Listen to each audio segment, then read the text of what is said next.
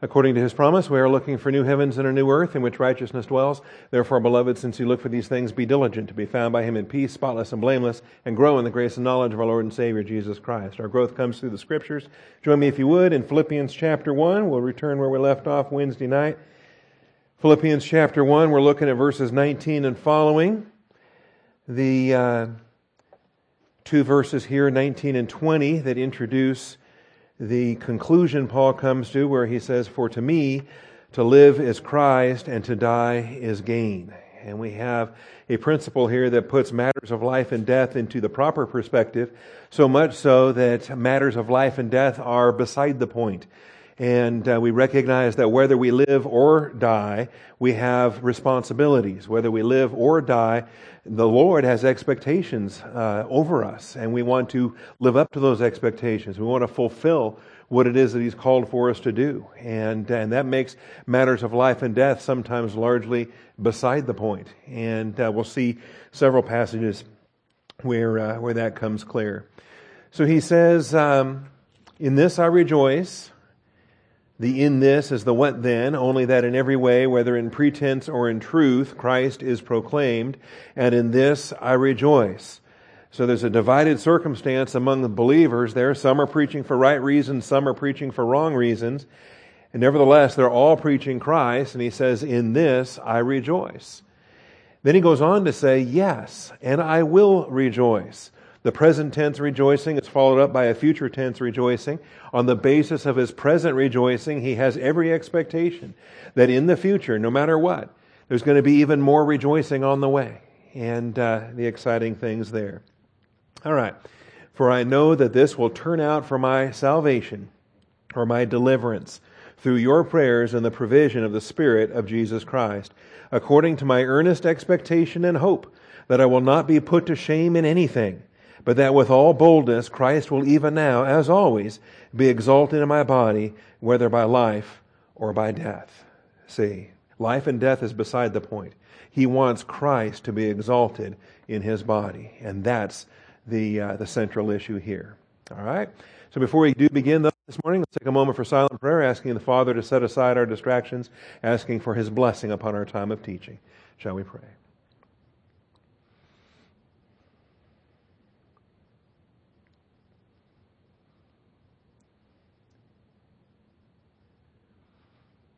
Almighty Father, we do come before you this morning thankful for your grace and truth, thankful and rejoicing over the blessing that we have to assemble together, calling upon your faithfulness, Father, to open the eyes of our understanding and to lead us in the paths of righteousness for your name's sake.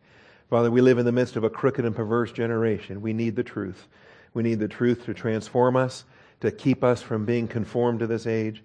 And Father, we need your truth to shine forth, and we just give you the praise and glory for this day. In Jesus Christ's name, amen. All right, and so, brief panic moment where I think I forgot to turn off my phone. Aha, brief panic moment was correct. And so, as we deal with uh, the salvation here, this is what he's praying for. Paul is waiting to get saved, right? And this is awkward to listen to sometimes until we stop and remind ourselves wait a minute, the Bible uses saved in different ways. The Bible uses saved in at least three major ways, and then possibly a fourth, fifth, and sixth uh, way as well uh, in some minor uses. But Paul is saved. He's born again. He's going to go to heaven when he dies. But the, the deliverance he's looking forward to is being rescued, being delivered, being saved from a possible shame that to him becomes unthinkable. He does not want to be put to shame in anything. Even one small thing is, is out of uh, consideration as far as Paul is concerned.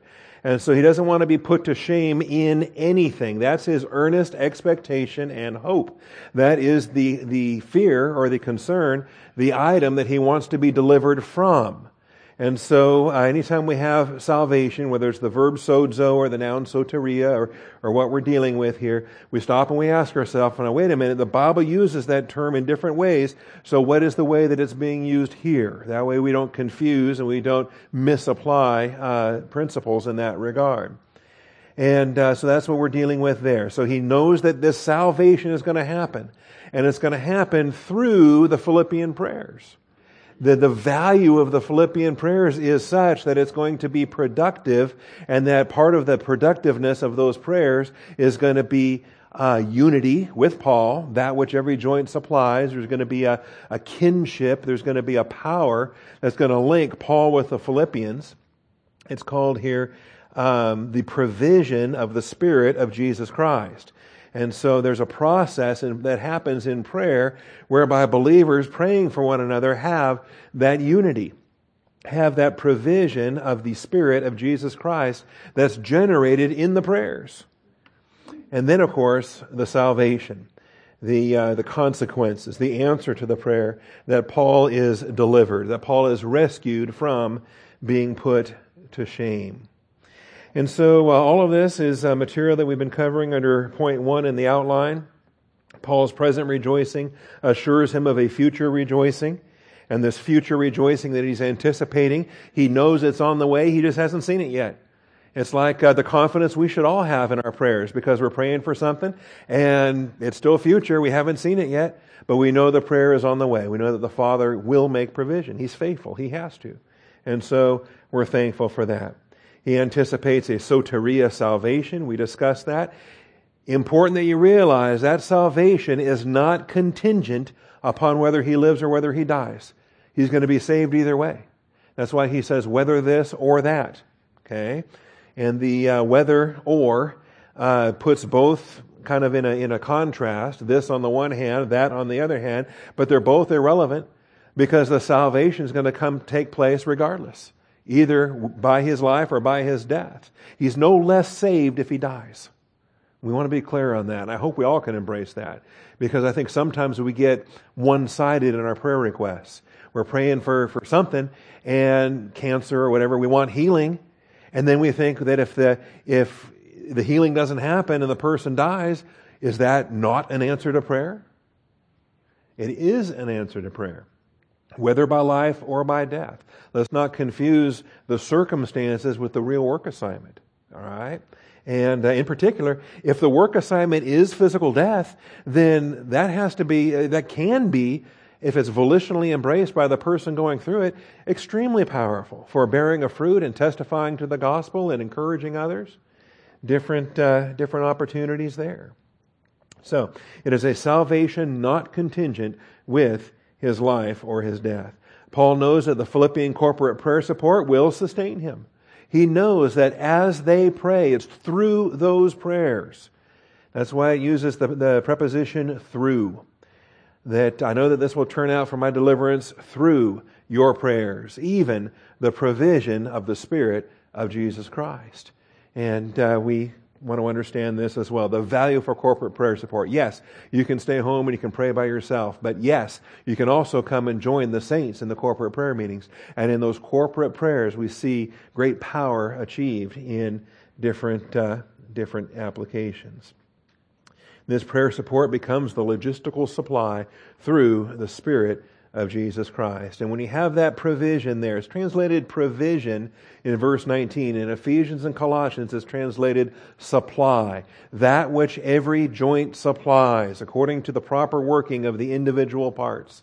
And we recognize that the, the actual uh, grease for the, for the joints, the sockets, the, the, uh, what is that, glucosamine chondroitin, whatever it is, uh, whatever that keeps the, the, the, the joints and ligaments uh, well oiled and limber, all right?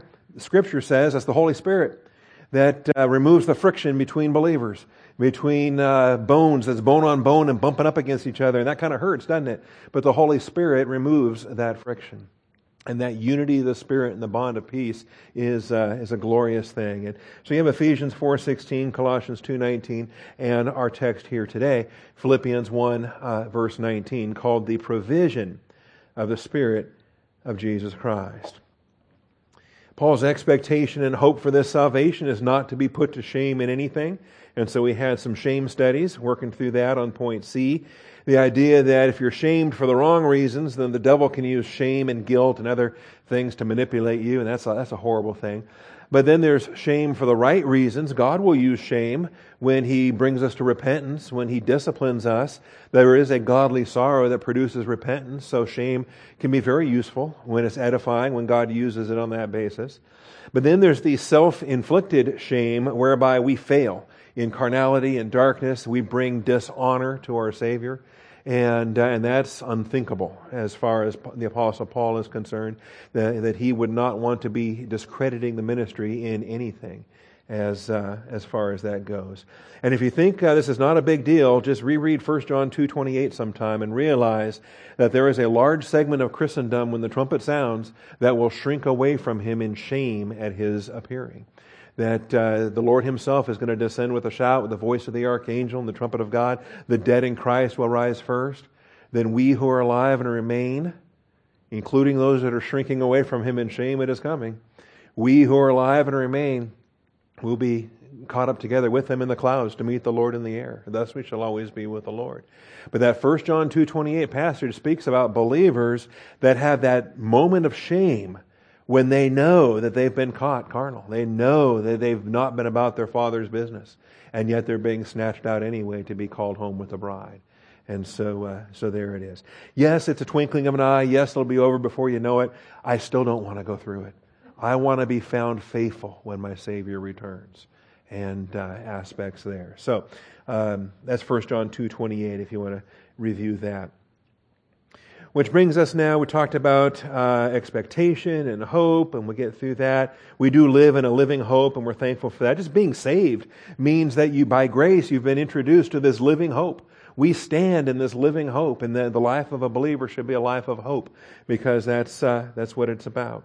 Paul, uh, Hebrews, Peter, John, they all spoke about hope on a positional truth basis. All right. Which brings us now to the emphasis of uh, verse 20 according to my earnest expectation and hope that I will not be put to shame in anything, but that with all boldness Christ will even now, and that becomes significant, even now, as always, be exalted in my body, whether by life or by death. And so we've got two temporal expressions here, time expressions, idioms as relate to time. We have the even now and we have the as always. And they're put together, I think, in a, in a fun kind of way because we have these moments um, when the always way of life becomes tested. And it becomes tested in various even now moments of great testing. And so we have aspects of how we live our lives always. And I think about the first Thessalonians 5 passage of rejoice always, pray without ceasing, and everything give thanks. And so we have that as a, as a present active imperative. We have that as a continuous action in present time. It's characteristic of our daily life, characteristic of normal. Uh, ideally, as we're growing in the Word of God, uh, we're, we're doing pretty well with First uh, Thessalonians chapter 5. Let's look at that. First Thessalonians chapter 5, and you'll see what I'm talking about. You, you know the verses already, but it doesn't hurt to, to look at them. First Thessalonians chapter 5. And we see that these are, when I taught these in the basic notebook, remember the basic doctrinal studies notebook, uh, these uh, principles were given as the will of God in, uh, in basic uh, thelematology. How do I know the will of God? And uh, presented them, for example, as general orders for the church, that they are always applicable, all day, every day. And, uh, and I love the fact that it, these verses uh, end with, For this is the will of God for you in Christ Jesus. And um, so that spells it out right there. Um, anyway, this is, this is a larger context related to how we function within a local assembly, how we encourage one another and build up one another, how we appreciate those who diligently labor among you. Um, I guess if I'm going to pick up a context, we'll start with verse 12. We request of you, brethren, that you appreciate those who diligently labor among you and have charge over you in the Lord and give you instruction. And this is the verse for my pastoral appreciation message that I like to give when I'm a guest speaker in other churches. And I, I go to other churches and I speak to other flocks and, uh, and I encourage them to encourage their pastor, to appreciate their pastor. More awkward when you preach it in your own church, in front of your own flock. But that's, we, we find out if it's a grace ministry and believers are doctrinal or not. But, but the, the verb to appreciate is, is the verb to know. You have to know your pastor. And how well do you know him? Do you know him inside and out? Do you know his good days and his bad days? Do you know his strengths? Do you know his weaknesses? Are you praying for him? And are you praying effectively because you know him so well? That's what it means to appreciate. It's to know those who labor to the point of exhaustion, kopiao, and have charge over you in the Lord. Ooh, believers don't like that. Uh, we live in a post uh, uh, authority generation, I think, that's uh, um, just resistant to pastoral authority. Um, even John MacArthur denies that he has any authority in his church, that uh, all authority is through the Word of God, and, uh, and the pastor has none. Uh, but this verse says that they have charge over you in the Lord and give you instruction, and that you esteem them very highly in love because, not because they deserve it, but because of their work as it says. Live in peace with one another. And so this is a paragraph that's dealing with the one another fulfillment, including the pastor as well as the, as the sheep. It says, We urge you, brethren, admonish the unruly, encourage the faint hearted, help the weak. And in case you can't figure out whether they're unruly, faint hearted, or weak, be patient with everyone. All right? And so you got a, a powerful verse there in verse 14. And I, I enjoy that as well. So, this is a context whereby we operate together as a flock. See that no one repays another with evil for evil, but always seek after that which is good for one another and for all people. Again, the corporate fulfillment of this is one another in the flock. Now, I would ask, have we left the corporate context? Have we left the body context? Was there anything in between verse 15 and 16 that tells us that all of a sudden we're not talking about believers living together in a local church and supporting one another and loving one another? I say no. I think the context for 16, 17, 18 is identical to the context for 12 through 15. And in particular, because when we get past verse 18, we see that we're still in the corporate context of a local church. With do not quench the spirit, do not despise prophetic utterances, examine everything carefully, hold fast to that which is good, abstain from every form of evil. That's all directed towards the body, directed towards the corporate local church as we serve one with another. So the same thing would then be true with 16, 17, and 18. Rejoice always. All of y'all rejoice. It's a, it's a plural verb designed for the whole body to be rejoicing together. Don't go home and rejoice by yourself. Come to church and rejoice with all of us. All right. And, and the, one of the best things too, that, that if you're going to sit at home all grumbly and lonely and, and, and you find that you have very little to rejoice over, it's because, well, maybe, uh, this is not your season for rejoicing. To go share in somebody else's rejoicing. And then they can share in your weeping. How about that? And, uh, because, you know, next week it'll be, the shoe will be on the other foot. And it goes back and forth on, uh, on this basis. So rejoice always present active imperative as a continuous action, present time, all day, every day. This is the as always part of even now as always that we're looking at in Philippians chapter 1. That I will even now as always rejoice. Uh, so, rejoice always. Pray without ceasing. In everything, give thanks. And uh, all of these are plural verbs. All of these are continuous action. All of these are present tense. So this should be the as always normal for believers in a local church. For this, and I like the way you have a singular this that encompasses a whole stack of stuff in front of it. Okay? This is God's will for you in Christ Jesus. We're not gonna, we're not gonna pinpoint one specific item and say, well, that has to be the this. It has to be pray. It has to be rejoice. It has to be, uh, uh, no, it's, it's all of them together that is the this is the will of God for you in Christ Jesus. So, now that's the as always imperative. And so we're doing fine. Paul says, as always, Christ will be exalted in my body. And then the Lord hits us with a test and says, okay, how about now? okay, how about now? Right? So we're, we're going along and we're fulfilling all of the as always. that Christ will be, as always, glorified in my body. How about now? And then Paul says, okay, even now. Even now, as always. So I'm not going to just make today an exception. Say, well, okay, normally I would rejoice, but not, not over this. no, even now.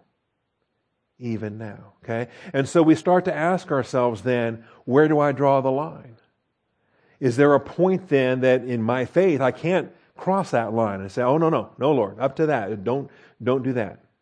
And what is it that we're not willing to lose? What is it we're not willing to give up? What is it we're not willing to endure? What is it where we say, okay, Lord, I'll serve you, but only on one condition? Okay? And uh, as Jesus taught it, it might be that's the, that's the one condition that he's got lined up next in your. Uh, it's, uh, like a Netflix queue, right? You got to. God has a queue lined up on uh, testing that you have to go through from Alpha to Omega, that you have to go through from, uh, from your salvation to your physical death. And, um, you know, it's the next one coming up is the one that you say, no. Okay? That is preparing. It's what he does. So, the as always way of life becomes tested in various even now moments of great testing. And this we talk about too when you're growing up and you're facing tests that you passed years ago and you think, why is it so tough now? I passed this thing years ago. This used to be easy. Well, yeah, and you used to be younger and you used to have a hedge of protection around you. But now you're older and God expects more out of you and the hedge is lower. Your accountability is, is uh, He expects more. Absolutely, He expects more. And so we have the principle there. All right, so then we have to deal with this whether by life or by death. Eta, eta. The particle eta is, is used twice. It's the whether and the or. Um, in English, we have different words for either or, neither, nor, both, and. Uh, in Greek, they tend to just duplicate the particle. So, uh, eta, dia zoes, either through Zoe, eta, dia thanatou, or through death. Okay? And either way, it's really beside the point. Because whether it's life on the one hand, Zoe on the one hand, or Thanatos on the other hand, either way, Paul's earnest expectation and hope is for this deliverance, that he not be put to shame, that Jesus Christ is going to be exalted in his body. You know, years ago, Pastor Thieme developed the doctrine of the mastery of circumstances and details of life. You familiar with that? Read the book, heard the tapes, know the doctrine? Great doctrine. Okay? I want to tweak it a little bit and rename it. And since he's with the Lord now, he can't yell at me for doing that. The, uh, the colonel actually, sometimes, I don't know, my childhood pastor added a letter on GAP. He turned GAP into GAPE. And so GAP became GAPE. And so instead of the grace apparatus for perception, my pastor taught it as the grace apparatus for perception and edification. So he put an E on the end of GAP. And it became kind of legendary in the early 1970s that, that uh, Ken Jensen was that renegade doctrinal pastor out there on the West Coast that had the, the nerve to, to supplement the, the, the colonel's acronym, you know, and that. And so it was all in love, and they teased each other. But um, anyway, notice I waited till the colonel was dead before I started doing stuff like this. How about instead of mastery of the circumstances and details of life, we add death on top of life, and then we recognize it for what it is. Am I mastering the circumstances? Or am I sovereignly in control of the circumstances? I'm not mastering the circumstances, but I'm maintaining a consistent, steadfast divine viewpoint throughout every circumstance and detail of life and death.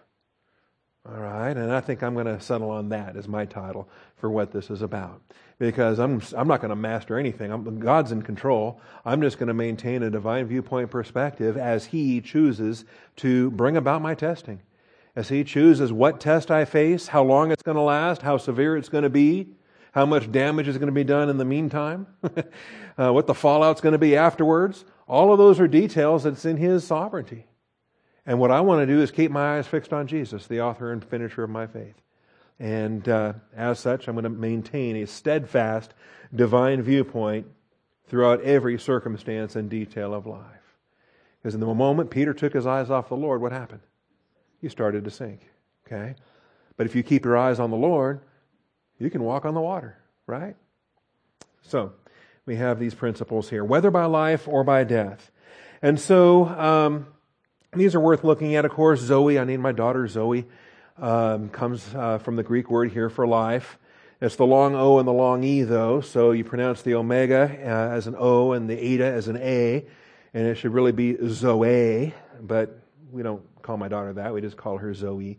Sometimes, though, when we get two Zoes together, I like to use the plural, which is Zoe, and um, both Kennedy and Bollinger think I'm crazy, but that's what happens.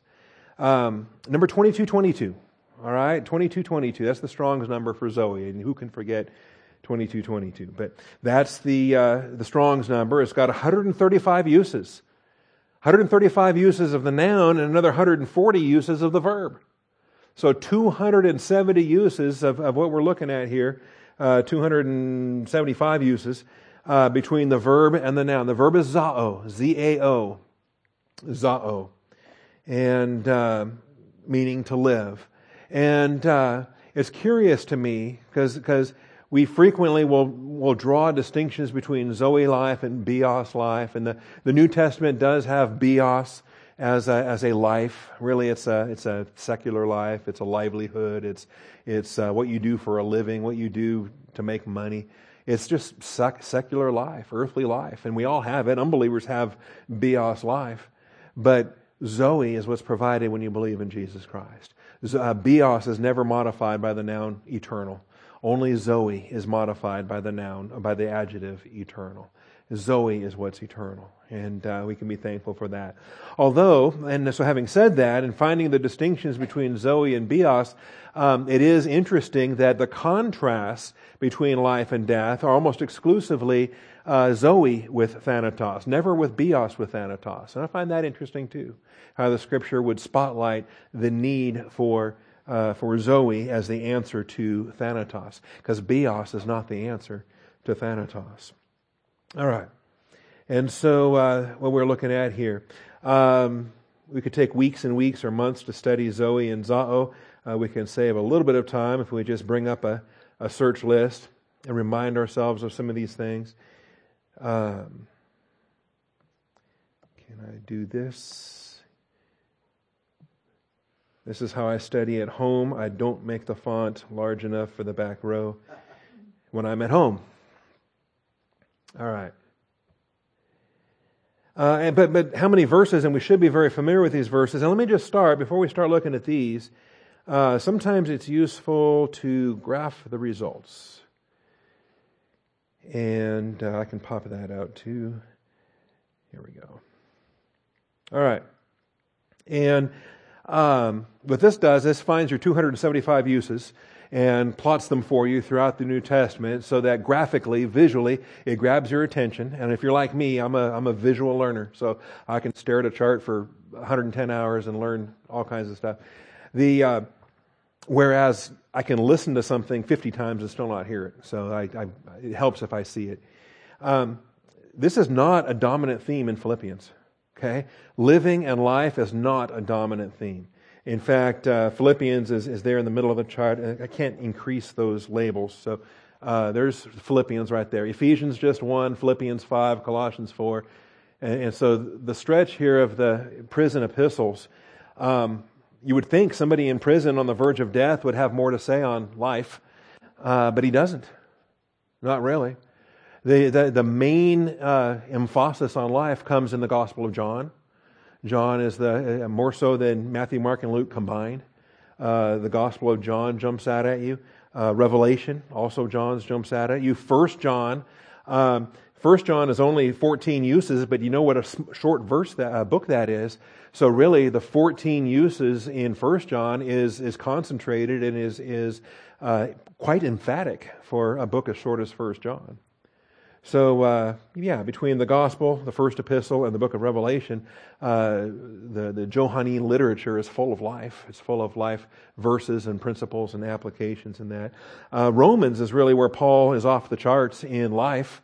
Uh, when he talks about uh, in, in Adam all die and Christ are all made alive and the, the blessings we have of eternal life in Christ. And so to uh, we're not going to break out of our Philippians study and do a life study. It's, it's, not, a, it's not a major emphasis in, in Philippians. In fact, when we get past this paragraph, uh, we're kind of done with, with life issues here because it's beside the point, and that's the point he's making.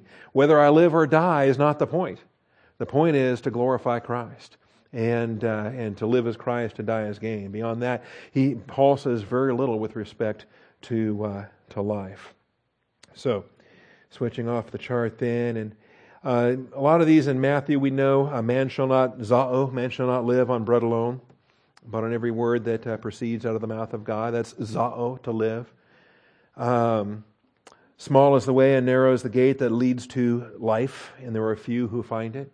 Like, that's Matthew 7, and I appreciate that because I think it sets parameters for the proportion, saved versus the lost in this world, or uh, even within the saved, disciples versus non disciples as a pattern.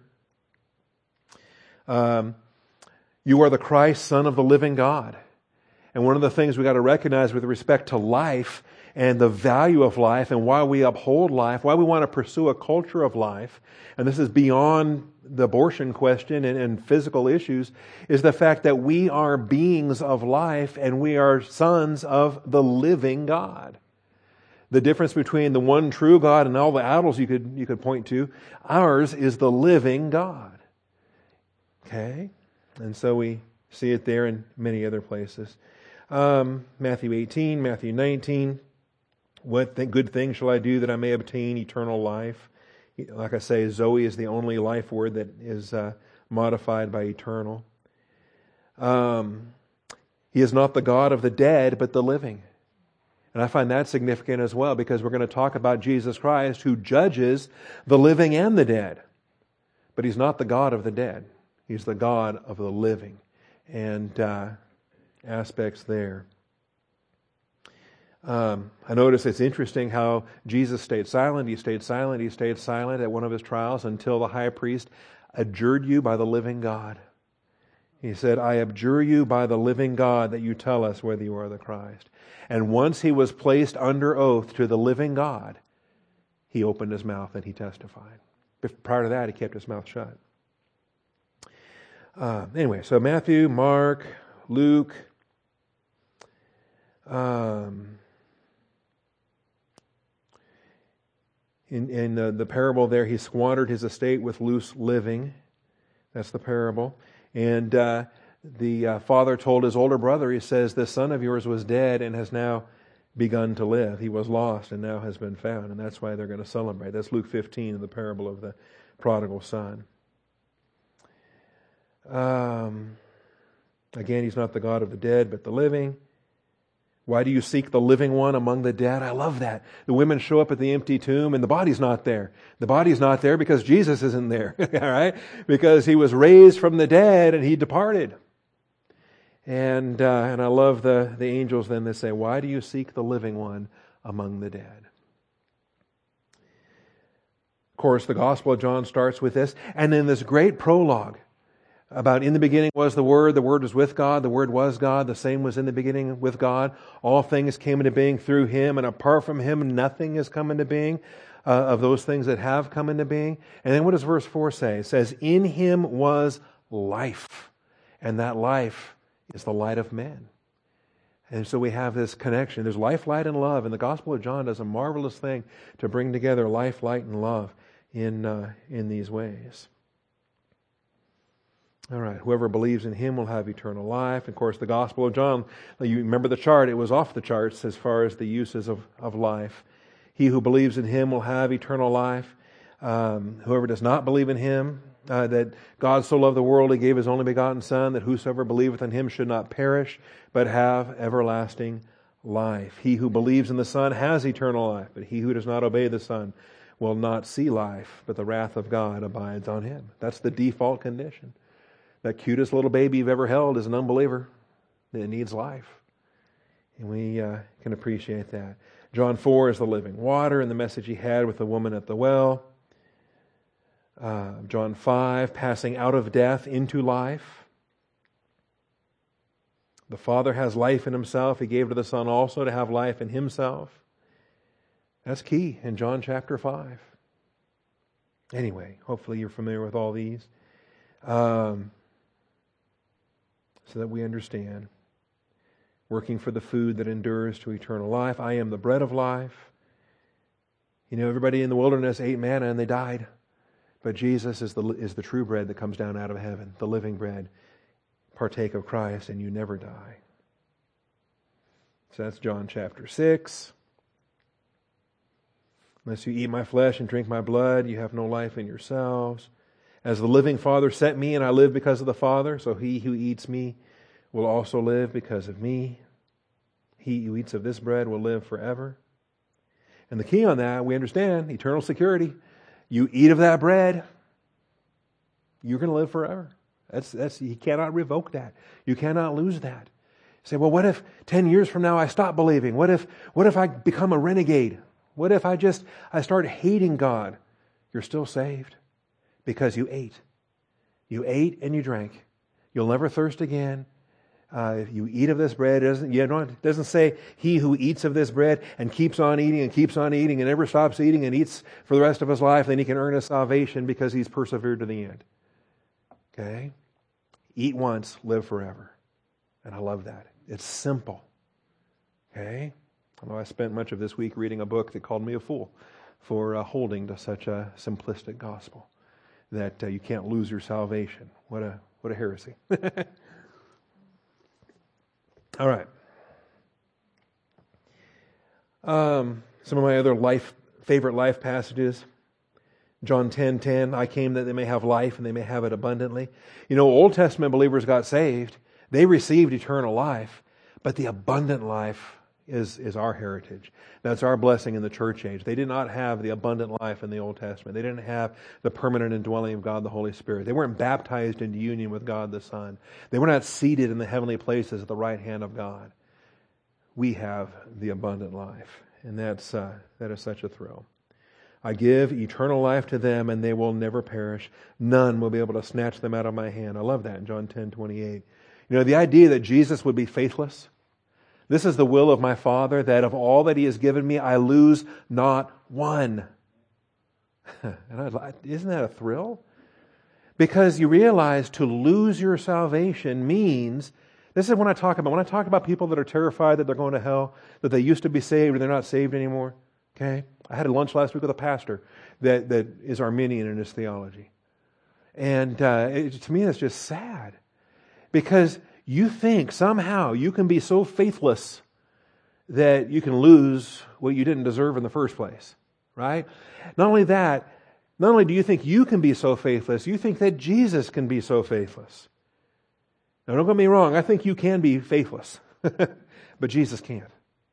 Because if we are faithless, he remains faithful. He cannot deny himself.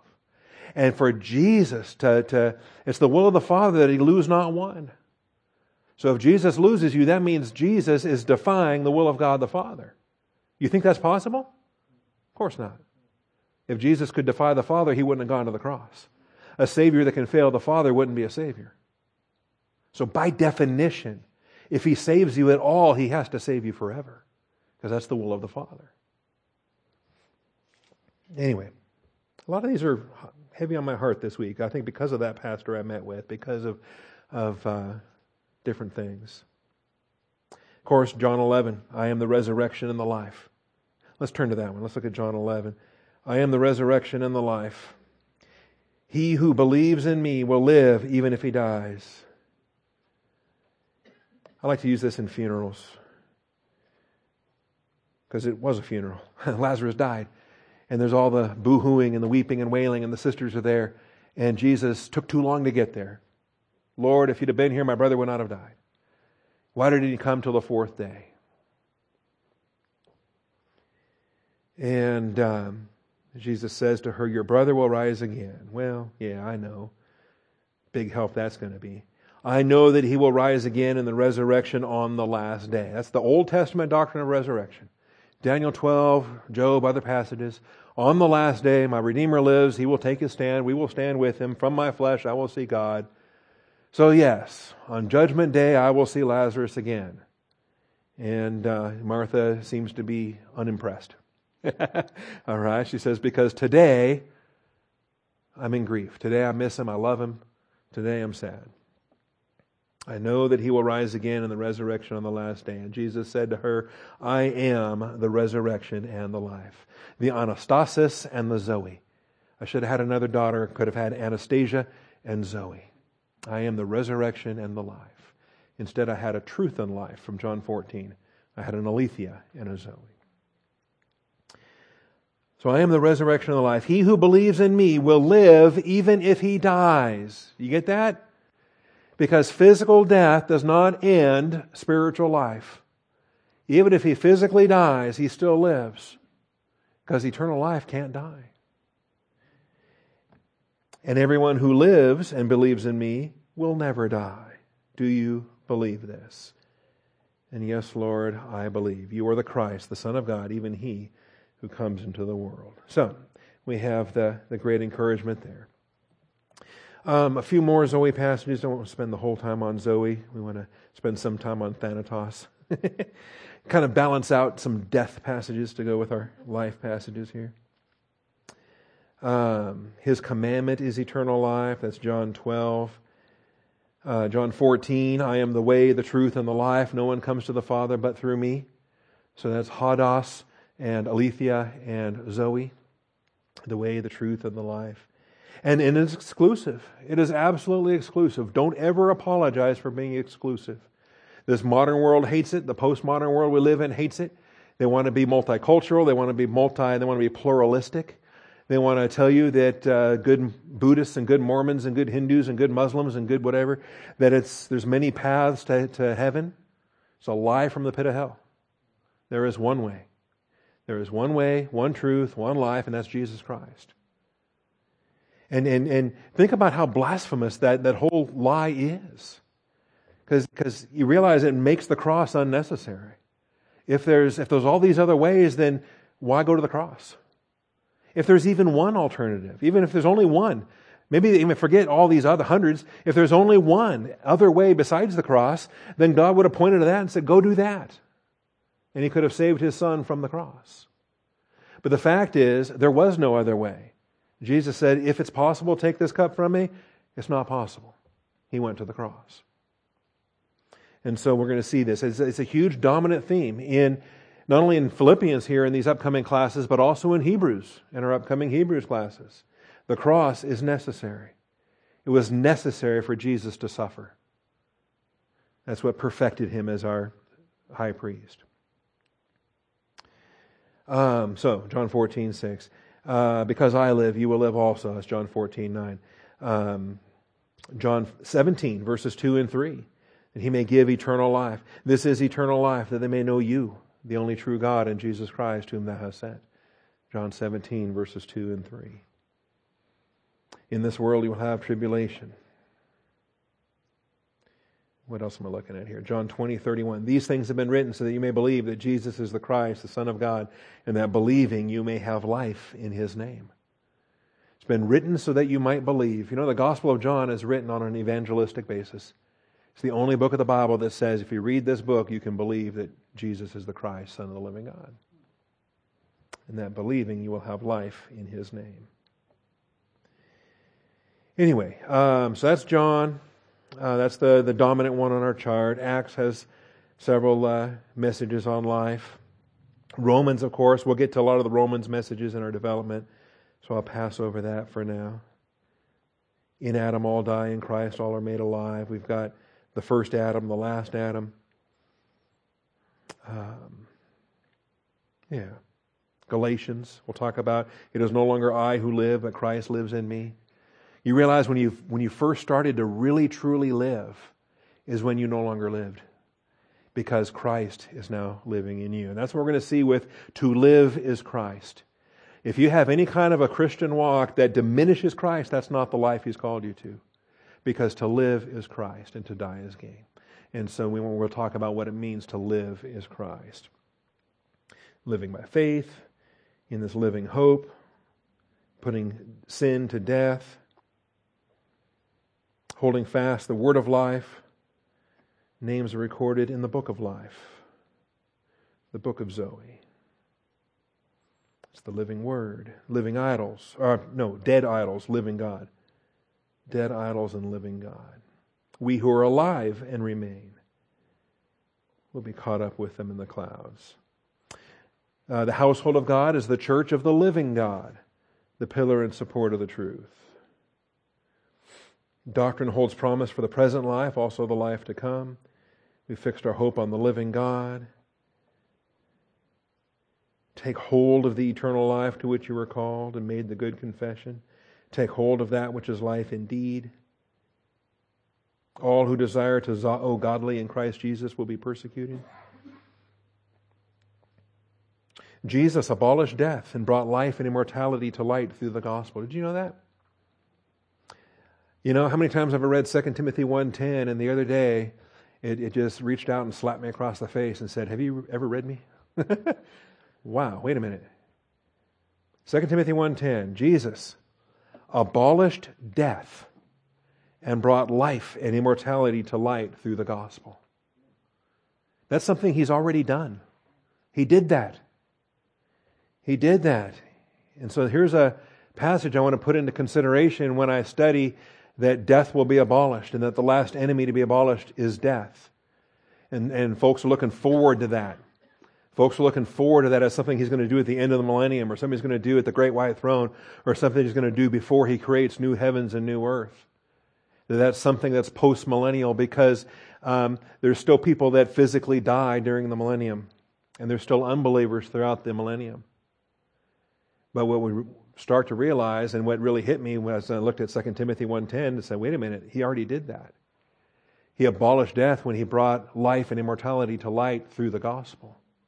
And so that tactical victory on the cross was the event that abolished death. It's already done. It's not something that's going to happen in the great white throne. So it's not an obstacle to a thousand generations in the new heavens and the new earth, by the way, that uh, some people think it is. There he is, uh, Jesus Christ judging the living and the dead. That's 2 Timothy 4 1. And um, we're supposed to zao, we're supposed to live sensibly, righteously, and godly in the present age.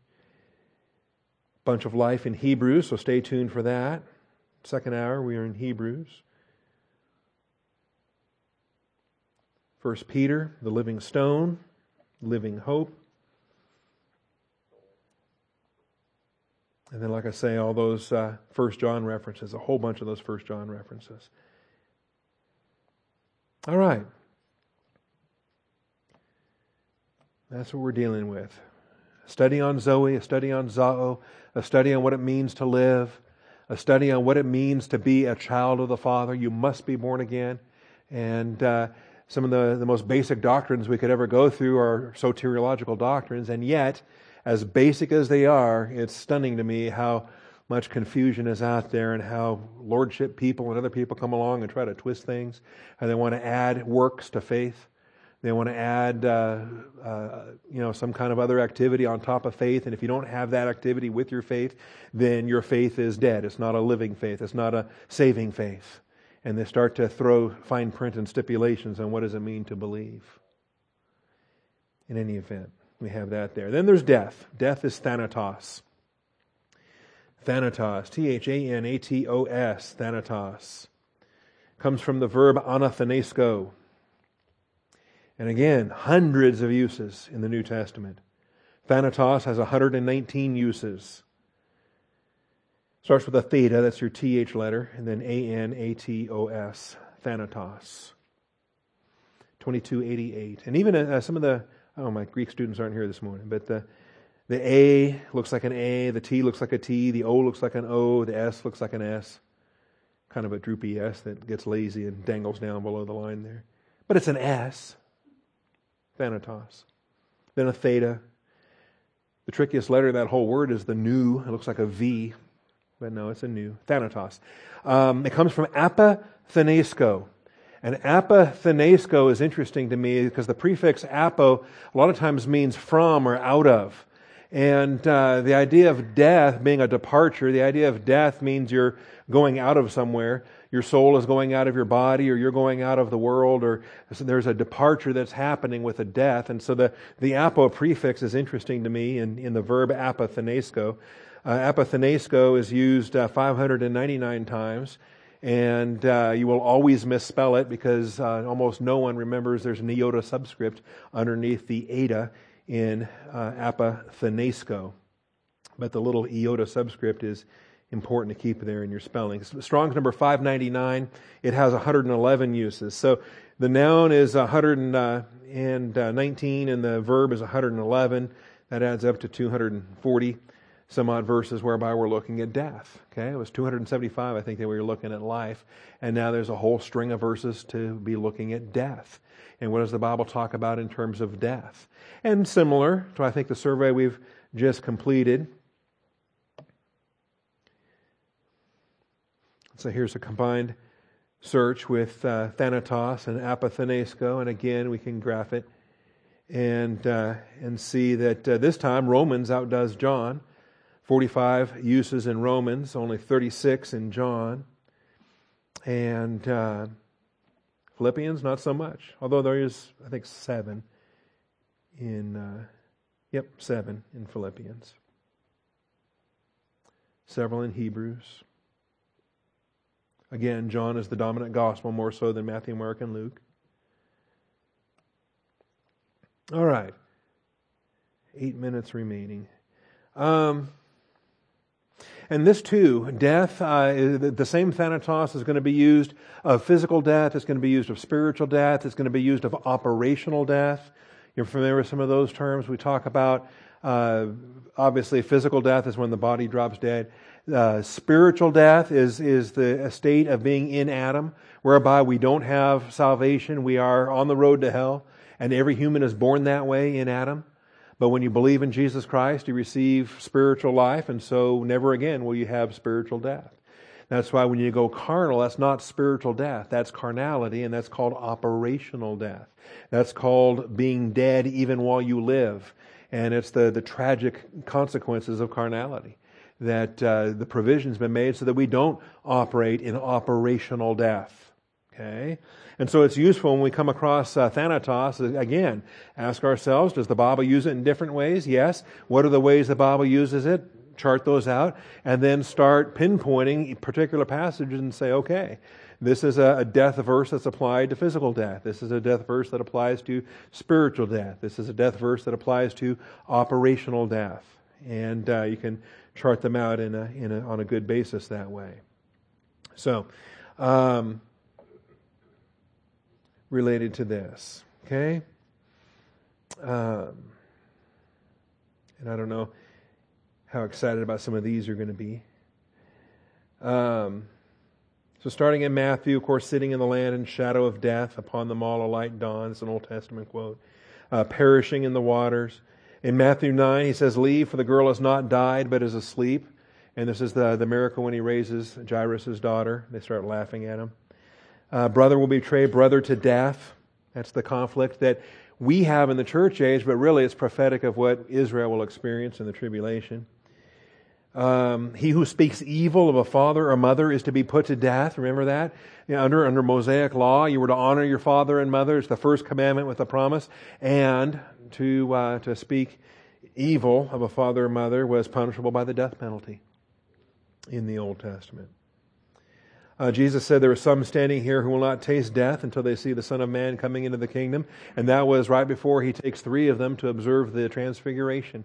I think it was a time travel episode. I think he brought them forward and they stood on the millennial earth. They spoke to Moses, they spoke to Elijah, and then, uh, then they returned back to 33 AD and uh, resumed the ministry there. Um, and then, yeah, this story about a man died having no children, and then the woman died.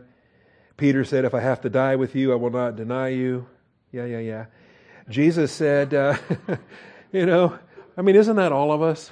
Isn't that all of us? We're just so prideful in how we think we're going to serve. Okay. Um, hmm. They answered, uh, oh, here's Jesus, began to be deeply grieved to the point of death. Think how severe Gethsemane was. Think about how he was learning, and this is what we're going to talk about because he learned obedience to the things that he suffered. He had to learn the totality of what that sorrow was going to be. He had to accept the wrath for human sin. And until he was volitionally on board, the Father was not going to accept his work the next day. And so Gethsemane brings him volitionally on board. And on Friday, he went to Golgotha. But without Gethsemane, he can't do Golgotha. And that's, uh, that's powerful. We'll see some of that in, in Hebrews, talking from Isaiah 53 and, uh, and principles there.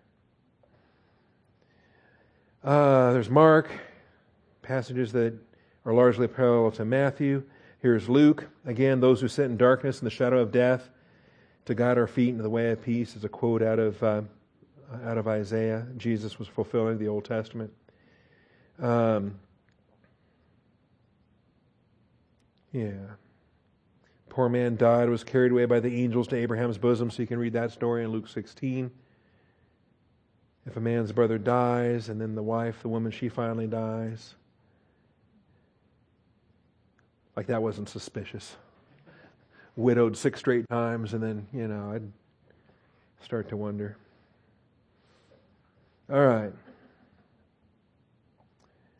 passing out of death into life. And see, this is the thing the, the, the, totality of what happens when we get saved. Not just the fact, I mean, start counting up every single thing that happened. Chafer had 39 things that happened at the moment of salvation. And start charting through those things that we receive a spiritual gift, we receive an inheritance, we receive eternal life, we're justified, we're all these things that happen. We pass out of death into life. And you understand, if Arminian theology is true, then we should have scriptures that would define how all 39 of those things get undone. How we can revert back into the death we were delivered out of. See? No, we have passed. Perfect tense, past completed action, present ongoing results. We've passed out of death into life. That's the eternal estate. All right. Talking about dying in your sins, the accountability we have there. Um, you're not greater than our father Abraham who died, did you? Lazarus is dead. That's John 11. And a lot of these are connected to life passages, you might expect. So we've seen a lot of these already. The high priest prophetically said it's expedient for one man to die on behalf of the people. And he was speaking in a carnal way. He was speaking just from his point of view. He wanted to kill the Christ. And he said, hey, it's expedient that one man dies on behalf of everybody. And lo and behold, he's actually, unbeknownst to himself, preaching a, a gospel message, is he not? Because is that not the nature of substitutionary atonement? That one man took the place of all of us? And so, remarkably enough, an unbeliever speaking uh, on behalf of Satan, to me, it's, it's powerful.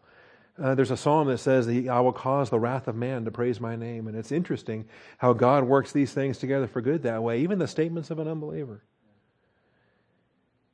All right. Putting an end to the agony of death because it was impossible for him to be held in its power. You ever think about that? He said, Tetelestai, it is finished. So why didn't he just hop off the cross in power and great glory and start blasting everybody to smithereens?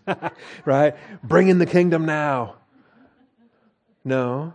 Instead, he submitted to physical death. He went to the grave for three days. And that's, that's a lot of times we don't think about that. Well, why?